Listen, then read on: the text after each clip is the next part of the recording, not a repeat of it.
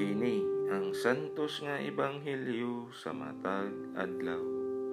Hunyo 15, Martes sa ikanapulog usa nga simana sulod sa ordinaryong panahon tuig 2021. Pagbasa gikan sa ebanghelyo sumala ni San Mateo. Nakadungog kamo nga giingon kaniadto higugmaa ang imong mga higala ug dumti ang imong mga kaaway. Apan karon sultihan ko kamo higugmaa ang inyong mga kaaway ug pagampo kamo alang sa mga tawo nga nagpasipala kaninyo. Aron makita nga kamo matuod nga mga anak sa inyong amahan nga atua sa langit.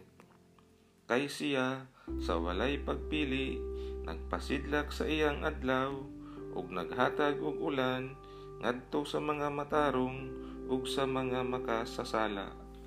Nganong magpaabot man kamo og ganti gikan sa Dios kun an inyong gihigugma maula man kadtong mga tawo nga nahigugma kaninyo. Dili ba bisan gani ang mga kubrador sa buhis nagbuhat man ni ana.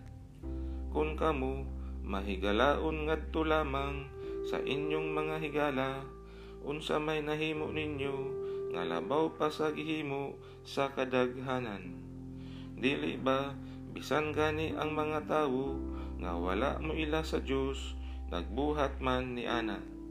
Kinahanglan magmahingpit kamo ingon nga hingpit ang inyong amahan nga atua sa langit ang ebanghelyo sa atong kaluwasan